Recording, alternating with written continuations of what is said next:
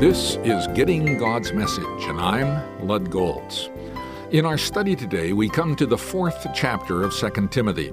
We indicated the first three chapters capture the essence of 2 Timothy 4 7, the verse I chose as the key verse in our Focus and Amplify study of the book.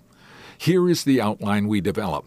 The title for the focus of the book would be Passing the Baton in the Relay Race of Life.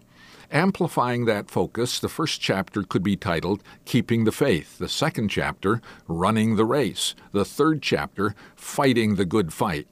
Chapter 4 would then amplify what is involved in passing the baton on to your mentoree.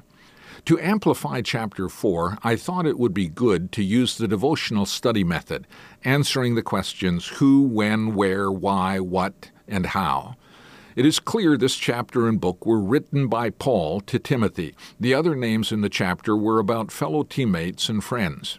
This was written while Paul was in prison in Rome, awaiting his execution.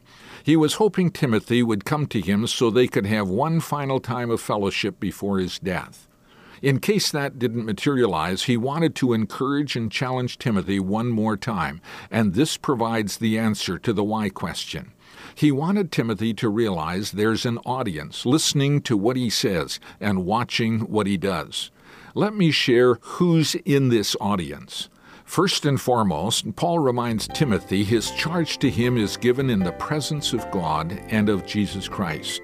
This could be phrased in the presence of our God, even Christ Jesus. Remember always, He's watching and listening.